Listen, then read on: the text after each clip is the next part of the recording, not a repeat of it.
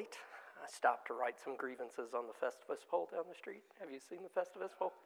Yeah, you go down the street on 62, there's a Festivus pole with a sign so you can write your grievances. No, just, just kidding. Uh, actually, it was uh, my own, like, waiting till the last minute to do things is why I'm late. So.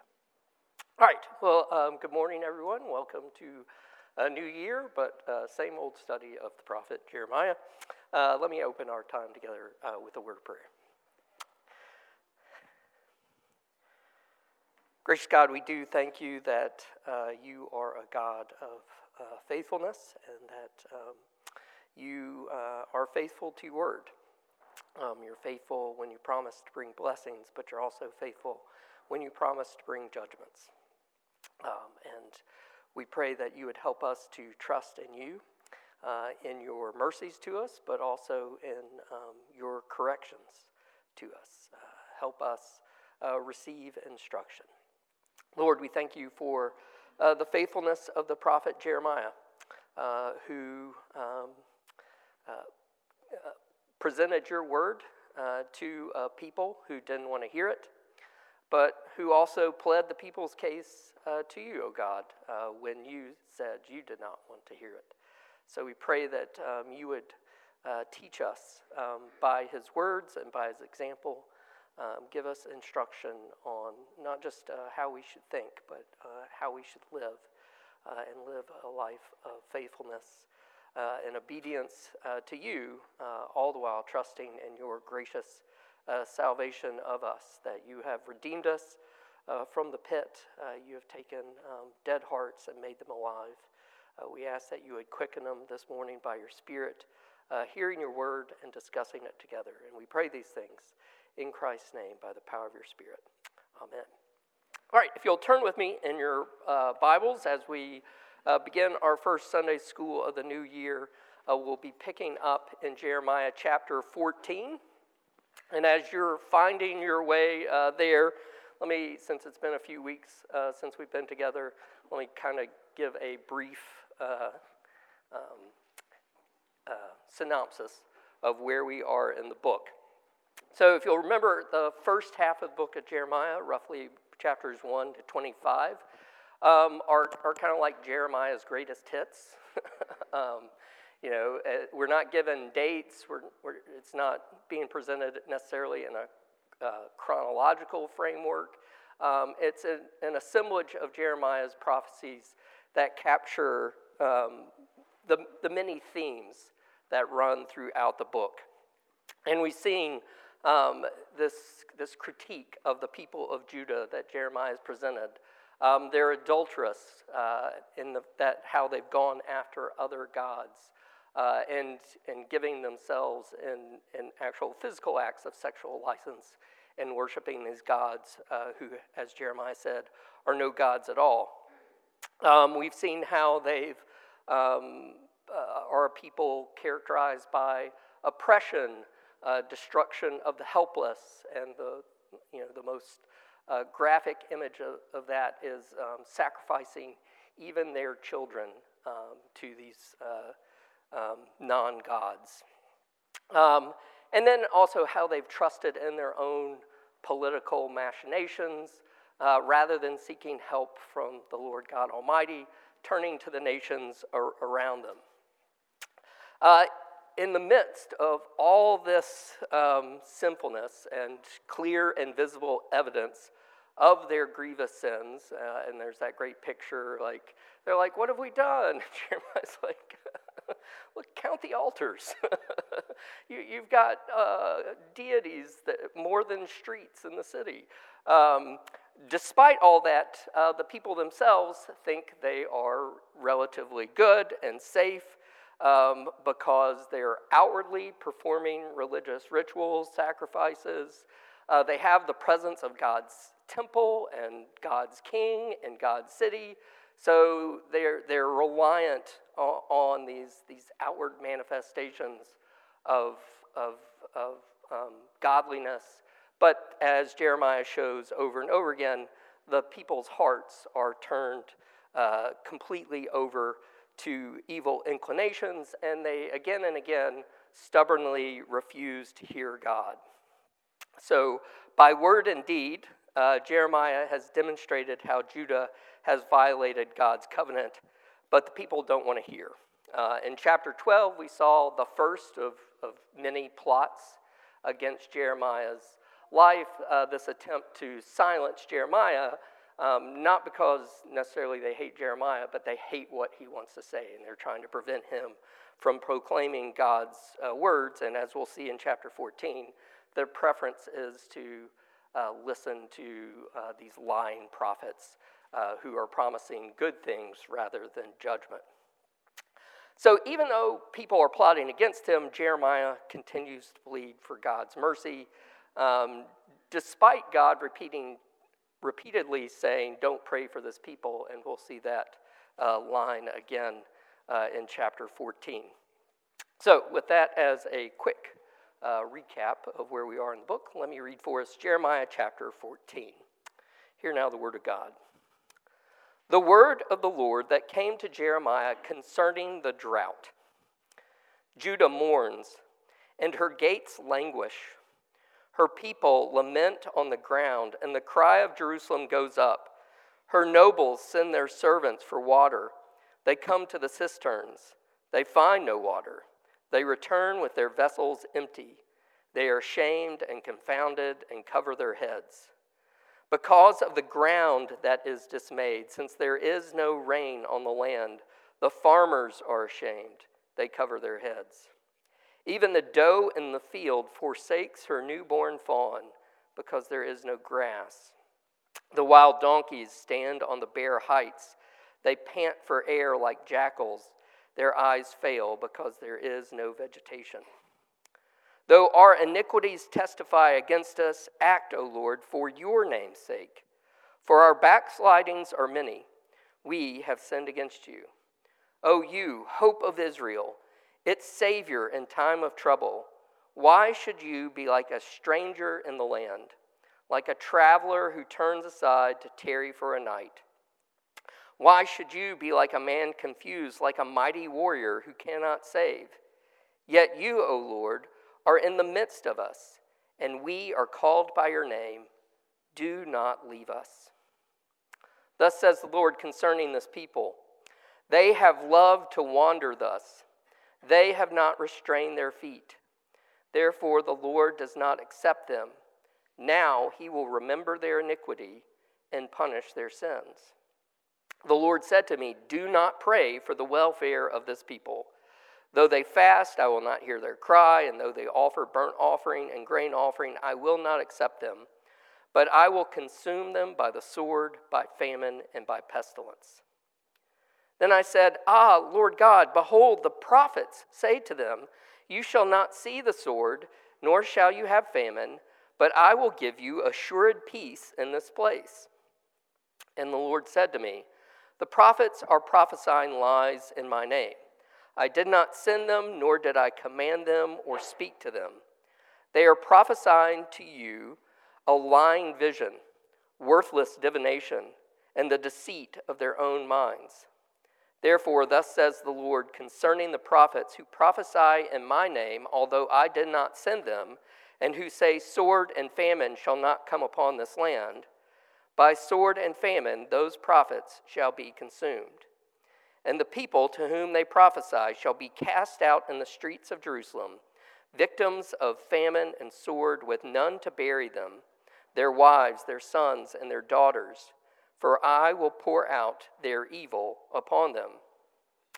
You shall say to them this word Let my eyes run down with tears night and day, and let them not cease, for the virgin daughter of my people is shattered with a great wound, with a very grievous blow. If I go out into the field, behold, those pierced by the sword. And if I enter the city, behold, the diseases of famine. For both prophet and priest ply their trade through the land and have no knowledge. Have you utterly rejected Judah? Does your soul loathe Zion? Why have you struck us down so that there is no healing for us? We looked for peace, but no good came, for a time of healing, but behold, terror. We acknowledge our wickedness, O Lord, and the iniquity of our fathers, for we have sinned against you. Do not spurn us for your name's sake. Do not dishonor your glorious throne. Remember and do not break your covenant with us. Are there any among the false gods of the nations that can bring rain? Or can the heavens give showers? Are you not He, O Lord our God? We set our hope on you, for you do all these things. Thus far, the reading of God's holy word. May He bless it as we speak of it together this morning. Okay, so chapter 14 begins with this poetic description of a drought. Um, so as you look at verses 1 through 6, um, what, what images uh, does Jeremiah convey about this drought? What, what's the picture we're given um, as the chapter starts of what's happening in, um, in Judah?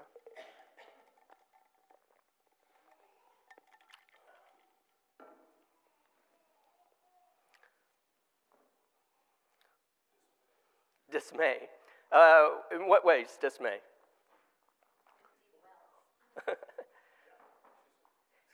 what, what was that, uh, Cynthia? Empty wealth. So, like, and you think often in times of, like, you know, uh, scarcity of a resource, who can get that resource? Like, the wealthy. Um, so here, water is so scarce that even though, you know, all their wealth that they possess, all the servants they employ, um, are coming back empty handed. They can't find water. So, yeah, their, their wealth is uh, you know, the thing that they think, oh, I'll have enough, you know, money to get me through this or buy my way out of this, and it's, it's empty in that. Good. What else do we see in this picture of a drought? I'm going to see if this can be one of the days. Sometimes when I teach, my Fitbit actually counts it as exercise, so we'll see. Uh, know. I, I get kind of lively in the classroom sometimes. Get excited about this, but um, what else do we see about the drought? So we see um, dismay, we see the emptiness of wealth. Um, Dana.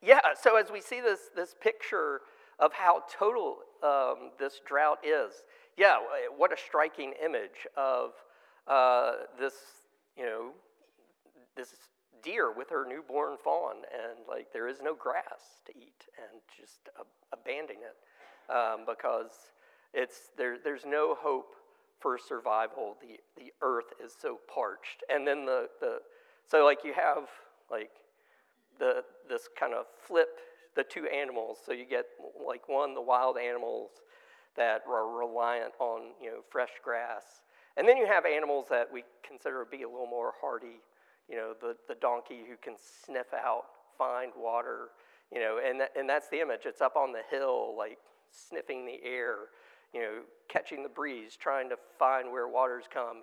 And it too is completely panting and parched, and, uh, you know, its eyes are failing because there is no water to be found in the land. So, yeah, so it's a really um, striking picture uh, of you know, a graphic um, picture of you have empty pools, you have dried up pasture lands, wild animals at the point of starvation and death, um, and even the, the upper class of people who normally could get by during hard times are affected uh, by this drought. So, this is the situation that exists in the land. Um, and, and, in verse 7, we have uh, Jeremiah um, and there's debate over is this Jeremiah's prayer or is this the people's prayer? Um, I think we can take it as Jeremiah's prayer.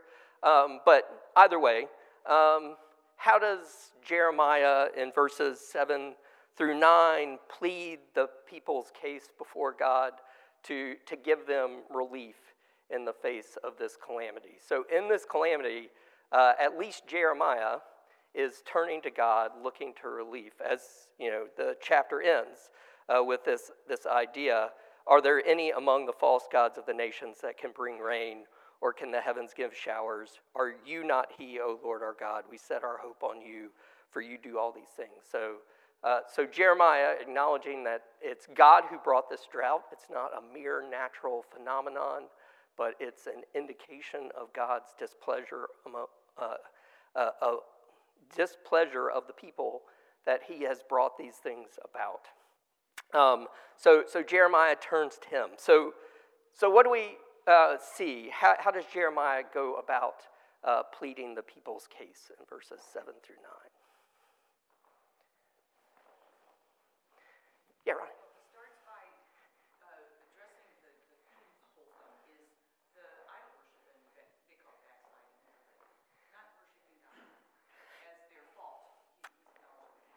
Yeah, so he, he like straight off is, you know, and in, in many ways, like this is kind of like model prayer. He's not coming before God saying, you know, uh, pleading, oh, it's not that bad.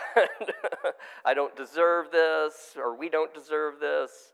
Um, no, he's, he's straightforward, acknowledging uh, our iniquities testify against us, our backslidings are many we have sinned against you. So he like uses three different words uh, to describe, you know, to capture how they've missed the mark uh, and what they've called to do. So um, he begins with this idea of, um, you know, look, I know we don't deserve anything. Our iniquities are clearly before you. Um, good.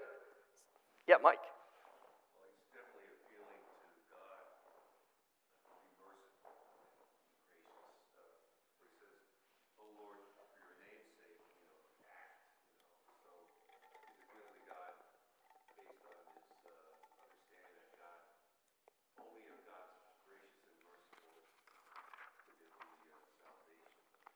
Yeah, and he's calling God to act on the basis of God's character, as you say. Uh, like their only hope uh, is is in Him, and that word for for hope there, um, oh you hope of Israel, like like you know, it's a stronger word than our hope. like you know, like I might hope something that's never going to come to pass. Like I hope my basketball team has a good season this year they stink. um, like, you know, I still hope that, uh, knowing it's not going to come past. Like, this is um, uh, hope that is certain. Like, you know, it's you, O hope of Israel. It is a, you know, a certain future that's that's hoped in. It's not, you know, something that may or may not come to pass. So, so that idea, hope, there carries with it more than just the idea of you know, possibility. It, it carries that, and the way we often use hope, uh, it carries a certainty. Like, this is the God who holds the future. So, therefore, he is the hope of Israel. And, and so, it's in God's uh, character, his graciousness, as Mike said, his mercy, um, acting on the sake, like, so, you know, knows the contrast. What are the people like? They're, they're sinful, they're backsliding, uh, they're full of iniquity. Um, so don't act on behalf of, of them, act on behalf of yourself and on the sake of your name, your reputation. The people's reputation is, is mud. um, is as, as bad as, but your reputation, oh God, act, um, act to protect your namesake, your character, um, don't let the nations uh, hear how you've destroyed this people, but, but that you've promised to be their God. But you act faithfully uh, to the promises of your covenant. Good. Other things that strike you about his prayer. So he starts off um, with the idea of, you know, again, kind of positioning, confession of sin. Um, then he in turns acknowledgement um, uh, of God's character and calling on God to act uh, in terms of God's character? Yes, God. Uh?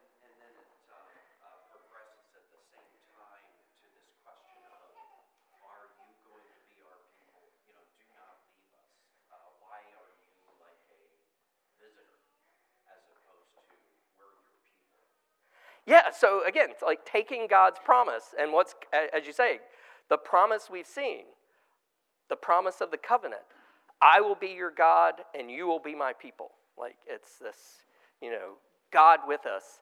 And instead of that, like he's asking this question, why should you be a stranger, uh, a sojourner in land? Somebody doesn't know us.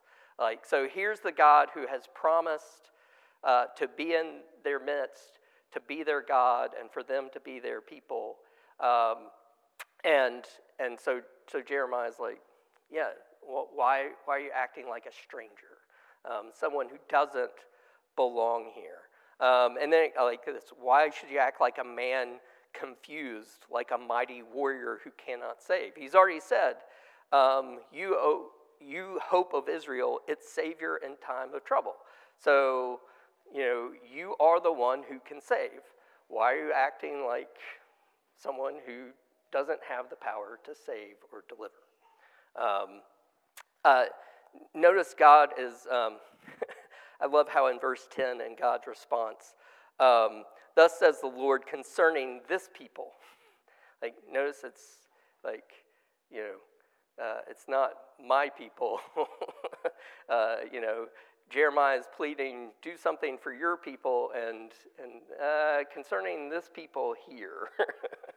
um, you know, judgment is going to fall upon them. Even though they are the people called by his name, um, he, he is going to be faithful to that covenant because he's going to bring the judgments he said he was going to bring. And if we were to go, uh, oh, sorry, I turned pages too, too far. Um, so, like, if we go to Deuteronomy 28, real quick. Um, uh, all right, where's my verse? 28, verses 23 and 24. So it's in a section of Deuteronomy where God has given, um, stated at the beginnings of chapter 28, blessings for obedience to the covenant. And now we're in a section in verses 23, 24, um, when you know, curses for disobedience. But if you will not obey the voice of the Lord your God, or be careful to do all his commandments and statutes I command you today, then all these curses shall come upon you and overtake you. And notice in verse 23 what one of those curses are. And the heavens over your head shall be bronze, and the earth under you shall be iron. The Lord will make the rain of your land powder. From heaven dust shall come down on you until you are destroyed. So God had said, if you disobey, you know, that the the sky is going to be bronze, the earth beneath your feet is going to be iron. Um, you're not going to get rain, you're going to get dust, and, and it's going to be destruction. Um, what's the picture we're given in the first half of Jeremiah 14?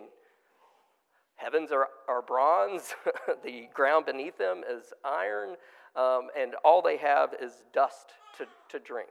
Um, so, what God had said would happen if they disobeyed the covenant has, has come to pass. Um, their disobedience has brought these things upon them, and it's not that God has strayed the, from them, um, he, he hasn't wandered away. Uh, the picture is they have loved to wander they have not restrained their feet. Therefore, the Lord does not accept them. Now he will remember their iniquity and punish their sins. So, this people ha- has, has wandered away from God, and by doing so, has brought the, the evil upon themselves. Like, again, it's, it's, it's coming as a result of their sinfulness. Um, so, um, that, that sneeze is so cute. Oh, uh, sorry, distracted by babies. Um, uh, yeah, the destruction is, is coming. The evil that's befalling them is the result of the evil they themselves ha- have done. Um, so uh, that brings us to, to verse 11, where once again we have one of these commands of God. Um, the Lord said to me, Do not pray for the welfare of this people. So, so what do we make? Uh, and this is, if you're counting, um, this is the third time so far in the book where we've had God tell Jeremiah not to pray uh, for the people. Um, so, chapter 7, uh, chapter 11, uh, and now here in chapter 14, uh, and it's going to happen again in the future. So, it, this is, again, one of those things, themes that gets repeated. So, so what do we make of this um, God telling Jeremiah not to pray for this people.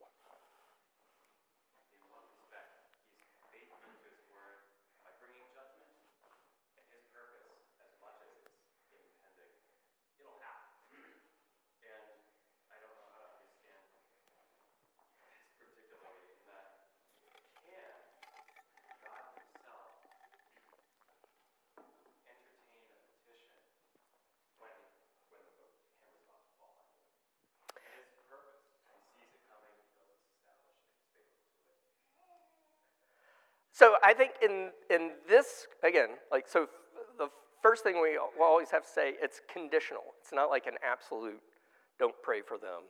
It, it's a conditional thing. Um, and the condition here, I think you're right, it, it is futility. Um, like, you know, it, it's, a, it's a futile act um, praying for them at this point. It's not like, you know, uh, it, it's, it's not like don't care for them. Uh, it, it's the idea of it, it, the judgment this time is coming, and, and it's set. And, it, and we see in Jeremiah's lifetime, uh, you know, they're, they're going to be, Jerusalem's going to be destroyed, the temple's destroyed, they're going to be exiled. God has purposed to do this and, and is not relenting in, in his judgment at this moment.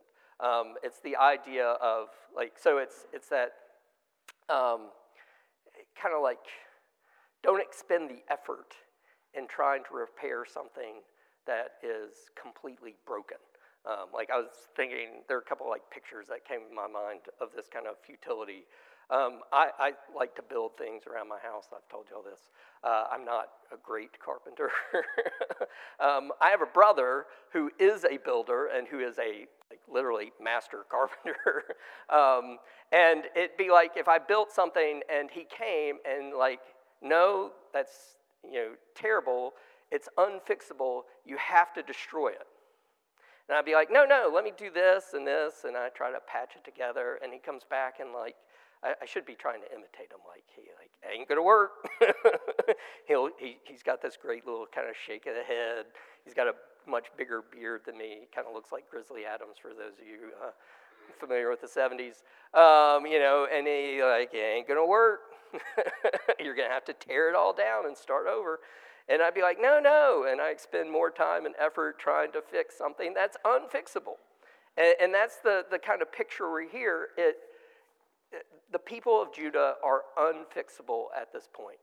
All their, um, all their uh, religious um, actions, their fastings, we're, we're seeing um, their burnt offerings, their great grain offerings, they're all empty gestures um, that, uh, that have no hope of, of bringing about God's, God's mercy. Like, there, there is no true repentance here. Um, and we see in other places where there is true repentance, God does um, withhold this, you know, the coming judgment. Uh, you know, Solomon pray, or, you know, preached from Jonah last week, where God sends his prophet to, to Nineveh, even though he doesn't want to go, and the people repent. And so the judgment that, um, that Jonah foretold doesn't come to pass, even though he's sitting there waiting for the fireworks to happen, and they don't happen, and he gets mad about it.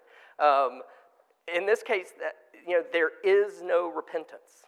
All we have are empty religious uh, gestures that, without the heart being invested in them, are, are meaningless.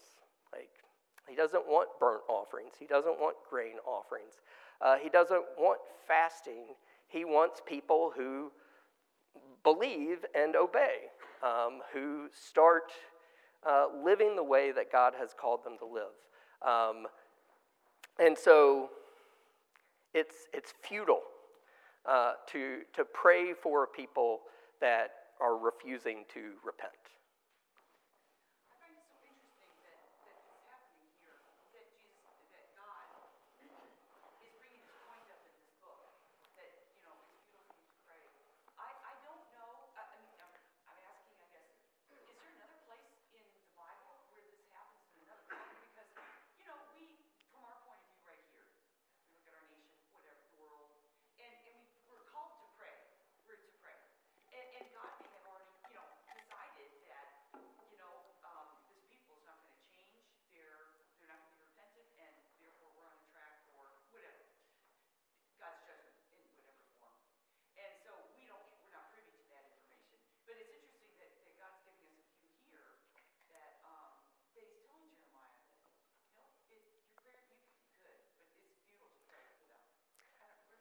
Yeah, so I, I, there's a quote I want to get to, but the first thing I want to say before I get to the quote, because um, this quote kind of helps put like this circumstantial command, do not pray, in light of like what we're told about prayer in in you know kind of broader scripture.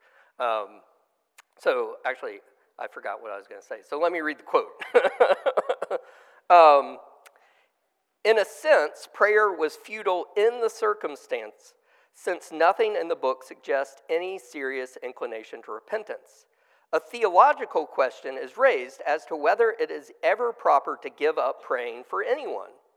Perhaps one may pray for them to come to repentance by way of divine judgment, but breach of covenant leads unerringly to divine judgment. Beyond judgment, there may well be repentance. The New Testament injunction, pray without ceasing, seems to be a sound one for practical religion, which can seldom handle the complexities of theological reasoning. Jeremiah was hardly a theologian, but he was a man with a vital practical religion. His own deep involvement with his people could not permit him to give up praying for them. So, God, in a sense, is telling Jeremiah, theologically, the judgment's coming, your, your prayer's useless. But practically, why does God have to keep telling Jeremiah not to pray for them? Because Jeremiah's praying for them. Um, so it's not a, a message like again, it's it's it's not an absolute don't ever pray for this people. It's wrong to do so. It's this look, it, it's futile. Like it, in these circumstances, the judgment's coming. You know, there is no true repentance. The terms of my covenant that said, if you do this, uh, you know, this will befall, that is going to, to come to pass. And um, so, in this circumstance, Jeremiah, your prayer is, is futile. And Jeremiah continues to pray for him, which, again, I, I think that's, that's the idea of the pray without ceasing. Like, we keep praying. We don't know the results, but we know the God who holds the results. In this case, God is telling Jeremiah the results like which again is something we don't have access to. God, God doesn't tell us what's going to befall our, our nation, our current circumstances. We don't know what's going to happen tomorrow or next week or the week after that. Um, but God knows. In this case, Jeremiah, God has told Jeremiah what's going to befall, you know, in the coming years. Like that this destruction is coming. Like there, it's, it's, it's going to hit you. This, this force from the north is going to roll up your land like a carpet and carry it off. Um, and, and, that's so Jeremiah knows something, um, and yet he still continually prays for the people.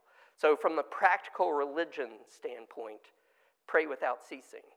From a theological knowledge standpoint, God is telling Jeremiah it's futile uh, in this case. You can keep praying, but, but no, like the dam's going to break. The other image that kept popping in my mind, it, and I can't remember like which particular cartoon, but it's, it's kind of like, you know, an old vaudevillian comedy act where you like the guy's passing by the dam and you know a leak comes out and so he sticks his finger here and then another one comes out, so then he sticks a finger over here, and then leak breaks out over there, so he's putting his foot, and then the, you know, like the end of the joke is one breaks out right in front of him, so he puts his mouth on it and starts to fill up with water. Like it's like the dam is going to break, um, and you can go through all the kind of comic uh, things to try to prevent the dam breaking, but but God is telling Jeremiah like the dam is going to break, like so you know, we can't put band aids uh, on this one. Um, you know, there, there is no repentance without, or there is no hope without like heart surgery here, um, which isn't going, the people aren't going to repent. So God knows the people aren't going to repent, therefore the judgment is going to befall them. Good. Any other questions on that before we move on to the next section? So, part of the people's problem um, and again, this is a repeated theme uh, throughout the book, is the, the leadership of the people. So, so Jeremiah, uh, in response to this, um, you know, God telling him not to pray, uh, um, by telling him that the judgment is coming. Uh, then I said, Ah, Lord God, behold, the prophets say to them, You shall not see the sword, nor shall you have famine, but I will give you assured peace in this place. So, what, what are we supposed to make of these lying prophets? Uh, and is being deceived a valid excuse for lack of faithfulness? Um, like, what, what, what, what do we think about these prophets here?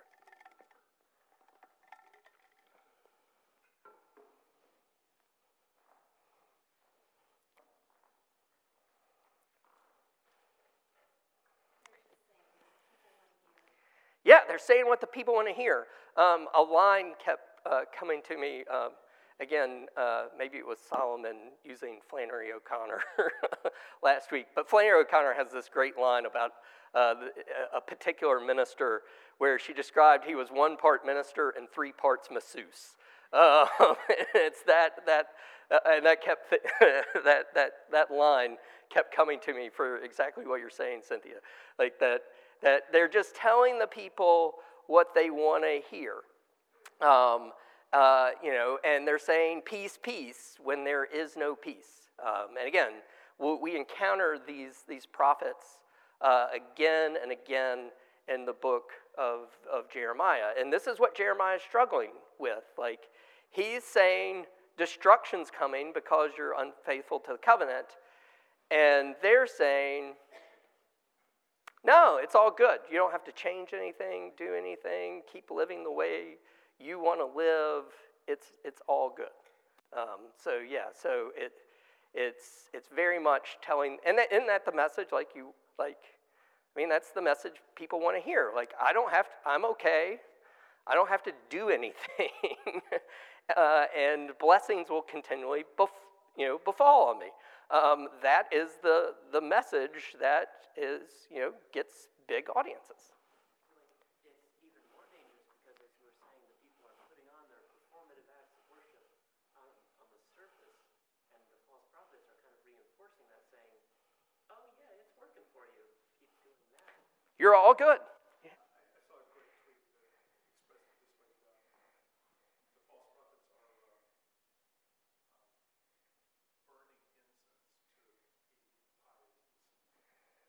burning incense to elite pieties.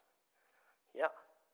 Like, and it's that idea, like, you know, we're, we're fundamentally okay. Like, well, you know, disaster will never befall us. Like, um, I don't know if y'all pay attention to sports or, or not, um, but you might have heard, even if you don't pay attention to sports, you might have heard earlier this week, Damar Hamlin, uh, football player, um, literally like made a tackle, stood up, and fell over. Like, you know, you, you just saw, like, actually he went backwards. Like, and just his heart stopped. They had to administer CPR on the field. And listening to other players, like the game stops and all this, and, and all these players, like, we all know that that can happen, but while we're playing, everybody's like, it won't happen to me. And it's that kind of, that, that idea of like, you know, these people are, are doing uh, horrible things. Uh, we're given, let's flip over, if I, hold on, hopefully I have the chapter right. Um, flip over to Jeremiah chapter,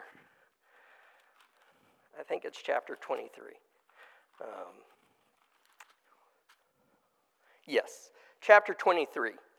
Um, we get this, this uh, again, we encounter these lying prophets, um, starting in verse 9, concerning the prophets.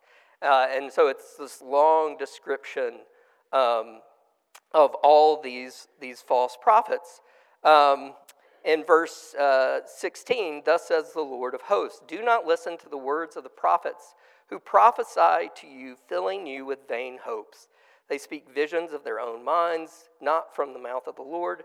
They continually they say continually to those who despise the word of the Lord, It shall be well with you. And to everyone who stubbornly follows his own heart, they say, No disaster shall come upon you. And that's, that's, the, that's what Jeremiah is, is struggling against here. These, these people who are you know, know the sins of the people um, and are refusing to give them correction, and instead, again, doing this, you know, it, you're, you're fine. Um, it's all good.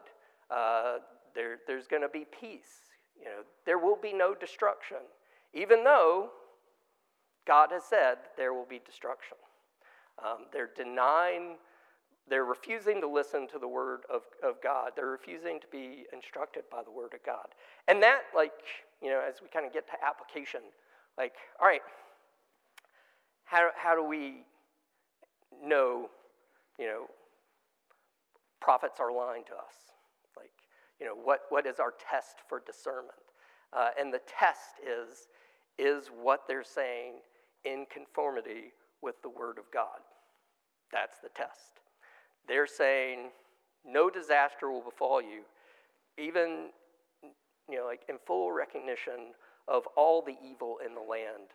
And they're saying, no, the Word of God, oh, all that stuff about being faithful to covenant, you know, yeah, it was, it was just advice. um, you, you can choose your own path, go your own way. Um, uh, no, Jeremiah is saying, This is what God said, this is what's going to happen. They're saying, Pay no attention to what God said, it's, it's all going to be good.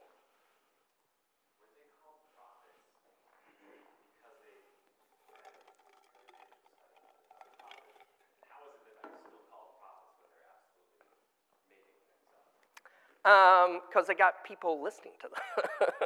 like, I, I, mean, yeah, like, and, and prophets, um, we got to remember, like, think, think prophets, think preachers. Like, you know, and, and sometimes God raises preachers up, you know, um, and then there are preachers that are, you know, part of the landscape. So, in the same way, there are prophets that are just part of the landscape. It's like their job. Um, you know, they're, they're schools of the prophets, like that people belong to. So, so some of these guys are the pros. Like, you know, this is their job to prophesy. Um, but then there are people like Jeremiah who, you know, experience a calling and, and proclaim. Um, presumably, are some who are like presenting themselves that way you know, that I am a prophet and listen to me and, you know, peace, peace, uh, when there is no peace. Like, you know, no disaster shall befall you. Uh, and this, like, like over and over again, like disaster is befalling them at the moment. And they're like, no, it's all good. um, you know, we'll get to the book, like, like, you know, earlier I said, you know, we don't have like a specific moment being given. Um, later on, we, we know there exactly the, the moment. Like, he's in Jerusalem, Jerusalem is under siege. Uh, the famine uh, and sword that we see prophesied, pestilence, that is happening at that moment. And we know exactly where Jeremiah is, what the situation is, and what's going on and even at that moment, these guys are like, no, no, uh, it, it will be, it'll be okay.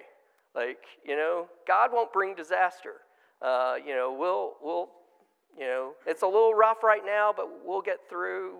We're fine. It will all be fine, even as the walls are literally caving in upon them. Like, it, it's that kind of, of picture of. Uh, how self deceived they are uh, themselves and how they in turn are deceiving the people who are coming to listen. And why are people coming to listen to them? Because, again, uh, as Cynthia said, they're telling the people exactly what they want to hear. Like, you know, one part minister, three parts masseuse. Um,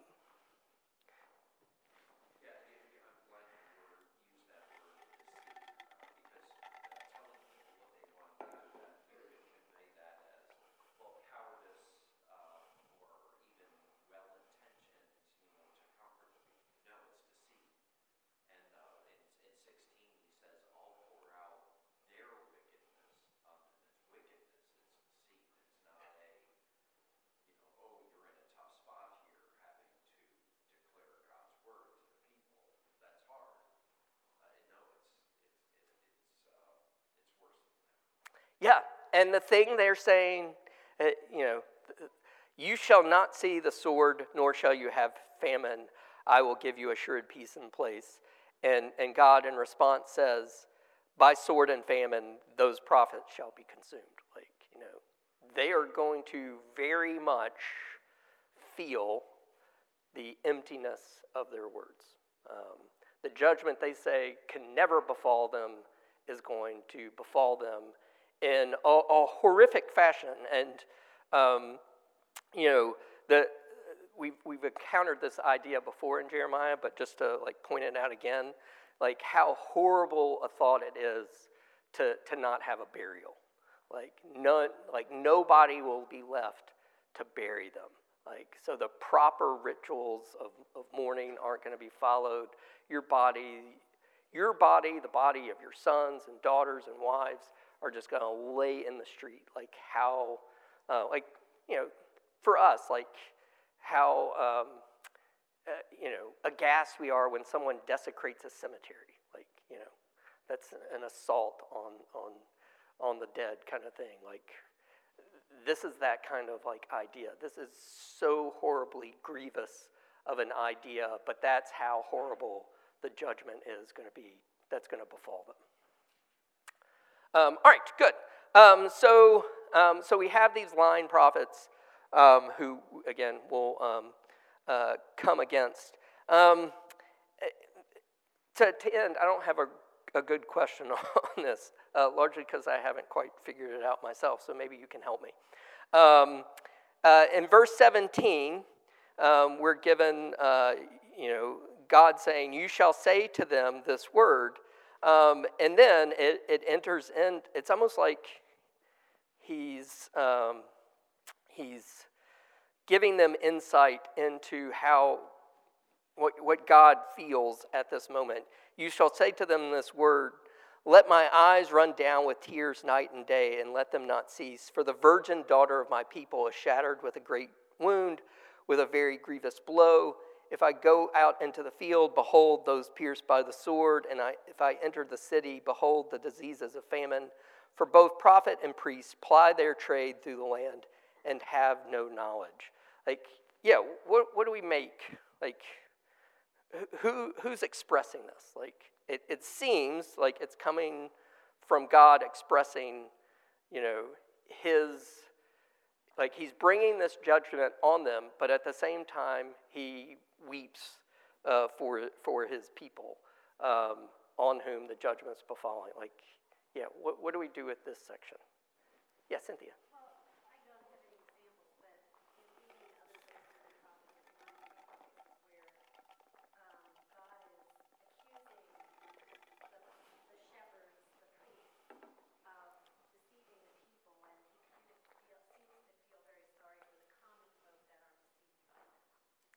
Yeah, that, that again, like it's like his love is for his people. Um, and and he's like he knows they've been deceived, and yet the the judgment still befalls them despite the fact they were deceived. Like deception is no excuse. Like like I listened to a lying prophet, like you know, or like you know, I listened to the scammer who sent me the text or phone call, and and like, yeah, I was deceived. My bank account is empty all, all the same. Like, the results, uh, you know, still fall. Um, and, and God grieves for, for the people on whom God is bringing this destruction.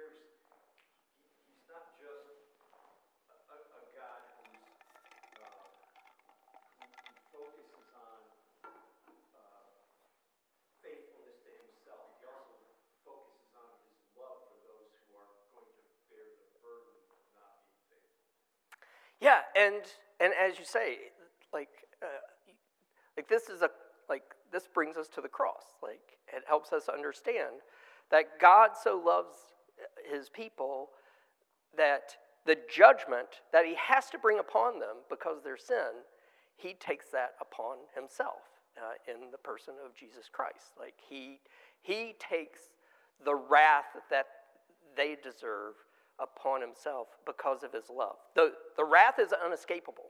Um, and that's the image we're given here. The wrath is coming. Um, but that doesn't mean that God has ceased to love his people. Um, it doesn't mean, uh, as we, uh, you know, we have these rhetorical questions uh, in verse um, 19 Have you utterly rejected Judah? Does your soul lie, loathe Zion?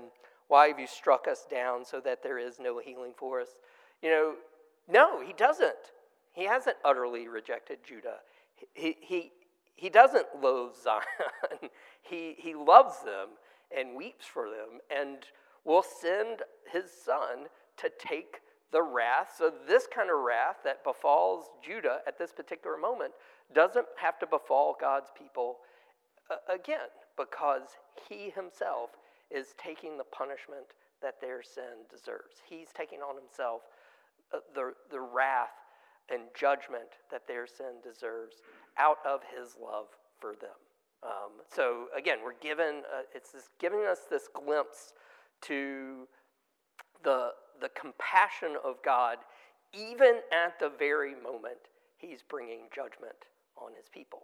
That, and again, it's like they're, they might, the irony here that they're kind of like, pleading the covenant.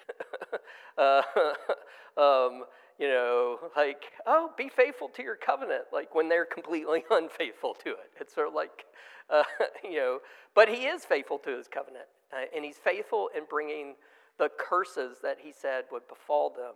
Um, and in doing so, he's setting the pathway to bring them the, the perfect blessing and, and true peace that only comes through Jesus Christ. Um, it's not going to be peace in circumstances. Uh, it's not going to be a, a, peace that allows people to sit uh, easy in their, their sin um, and their sinful circumstances. Um, it, it, will be God's true peace um, that brings true repentance.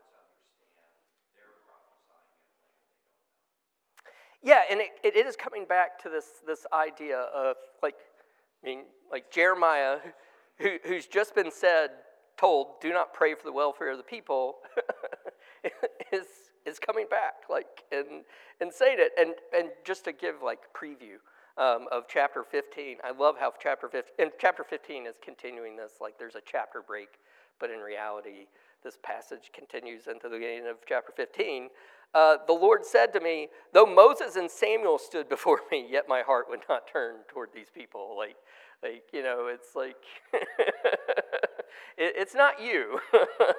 it's not your inadequacy. Uh, it's, it's them. um, you know, those who are for pestilence are heading for pestilence. Um, those for the sword are heading for the sword, and those for famine are heading to the famine. Like, it's, it's going to happen. Um, all right, well, um, we're at time, so let me uh, close this in prayer. Gracious God, we, we do thank you um, for your perfection, um, your uh, um, perfect in, in your love uh, and in your integrity, uh, and therefore you're perfect uh, in your, your judgment uh, and bringing, bringing it upon your people. And we come to you um, because you have taken the, the judgment and the punishment and the wrath that we deserved um, and given it that cup to our Savior Jesus Christ, that He drunk it for us, that um, you would be our uh, eternal hope. And again, not uh, hope in our sense of hope, but hope in a thing that is indeed certain. Um, that you uh, save your people, um, not just from a particular set of circumstances, but save them eternally and, and utterly uh, from ourselves. Um, so we thank you uh, for the work of redemption that you've brought, uh, even as you uh, exercise your perfect um, judgment. Lord, um, knowing uh, this about you and knowing your character uh, should cause us to, to, um, to give you praise and glory, and we ask that you would give us hearts filled with humility, but also filled with joy at at your great uh, redemption and our great hope uh, in Jesus Christ. Um, uh, help us to worship now. In the coming hour, we pray uh, by our Savior Jesus Christ's name, uh, by the power of your Spirit. Amen.